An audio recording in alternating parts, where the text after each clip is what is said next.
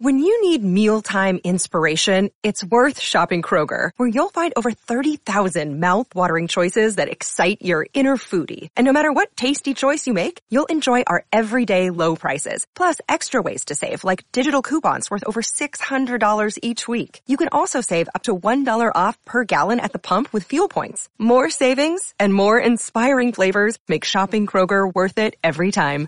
Kroger, fresh for everyone. Fuel restrictions apply. Be talking about another movie I grew up on when I was a kid on VHS, and that's The Pit. The Pit is the crazy ass movie. I mean, it's crazy because it's creepy, man. It is bloody and gory to a certain um, extent, you know. But this kid, right? A lonely kid, I would say, and he talks to his fucking teddy bear, and not only that, he knows that he's a, like a keeper for these little monsters that live in the pit.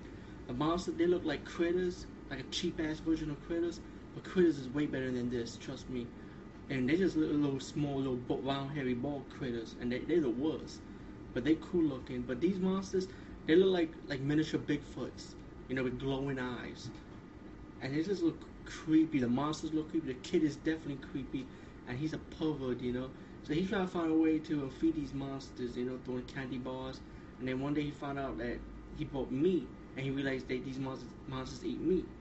So anybody that like messed with this kid, he said ended up throwing these people to the pit where they could die, you know, where the monster could eat them. So one day, did the kid ended up like he has to go now, you know, go somewhere else. So he put like a rope so the monsters could climb, you know, and they could be free to hunt for their own now. And the monsters start going on a killing spree. Um, this movie does have a twist ending, which is it's just a typical twist ending, but still you enjoy it anyway.